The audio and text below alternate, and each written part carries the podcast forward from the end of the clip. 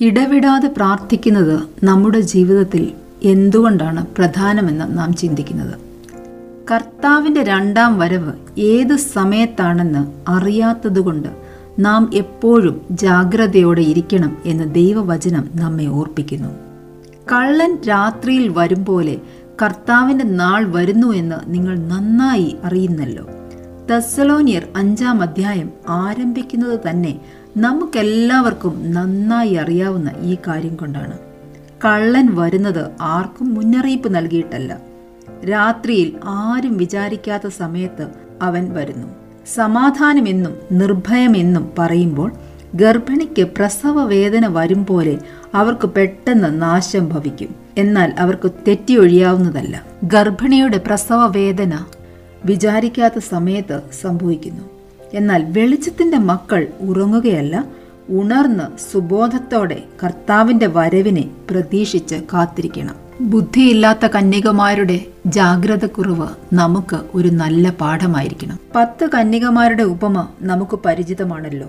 അഞ്ചു പേർ ഒരുക്കമില്ലാതെ ഇരുന്നപ്പോൾ അഞ്ചു പേർ ഉണർന്ന് ഒരുങ്ങിയിരുന്നു. ബുദ്ധിയുള്ള കന്യകമാരെ പോലെ ഒരുങ്ങി ജാഗ്രതയോടെ നാം ആയിരിക്കണം. വിശ്വാസവും സ്നേഹവും എന്ന കവചവും ശിരസ്ത്രമായി രക്ഷയുടെ പ്രത്യാശയും ധരിച്ചുകൊണ്ട് സുബോധമുള്ളവരായിരിക്കുവാൻ ദൈവവചനം നമ്മെ ഓർപ്പിക്കുന്നു. അന്യോന്യം പ്രബോധിപ്പിച്ചും തമ്മിൽ ആത്മീക വർധന വരുത്തിയും നാം ഓരോരുത്തരും അവന്റെ വരവിനായി ഒരുങ്ങി കാത്തിരിക്കണം. ഇടവിടാതെയുള്ള പ്രാർത്ഥന ഈ ഒരുക്കം വളരെ എളുപ്പമാക്കും. തിരക്കുകൾ നിറഞ്ഞ ലോകത്തിൽ നമ്മുടെ ശ്രദ്ധ കർത്താവിലാകുവാൻ ഇടവിടാതെയുള്ള പ്രാർത്ഥന നമ്മെ സഹായിക്കുന്നു. ഇതാ ഞാൻ വേഗം വരുന്നു. ഓരോരുത്തന് അവനവന്റെ പ്രവൃത്തിക്ക് തക്കവണ്ണം കൊടുക്കുവാൻ പ്രതിഫലം എന്റെ പക്കലുണ്ട്.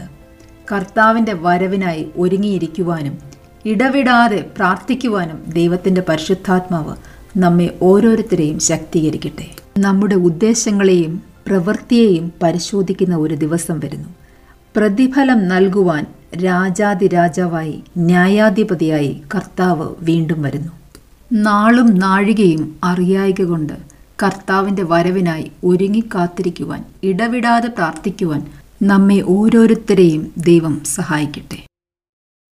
ഞങ്ങളെ വിളിക്കുവാൻ ആഗ്രഹിക്കുന്നുവെങ്കിൽ പൂജ്യം ഒൻപത് എട്ട് എട്ട് പൂജ്യം രണ്ട് രണ്ട് ഒന്ന് ഒമ്പത് അഞ്ച് ഏഴ് എന്ന നമ്പർ ഉപയോഗിക്കുക. എല്ലാ ബുധനാഴ്ചകളിലും വെള്ളിയാഴ്ചയും രാവിലെ പതിനൊന്ന് മുതൽ പന്ത്രണ്ട് മണി വരെയുള്ള സമയം ഞങ്ങൾ നിങ്ങൾക്കായി പ്രാർത്ഥിക്കുന്നു. പ്രാർത്ഥനയ്ക്കായി വിളിക്കേണ്ട ഫോൺ നമ്പർ പൂജ്യം ഏഴ് ഒൻപത് ഒൻപത് ആറ് പൂജ്യം ഒന്ന് പൂജ്യം രണ്ട് പൂജ്യം മൂന്ന്.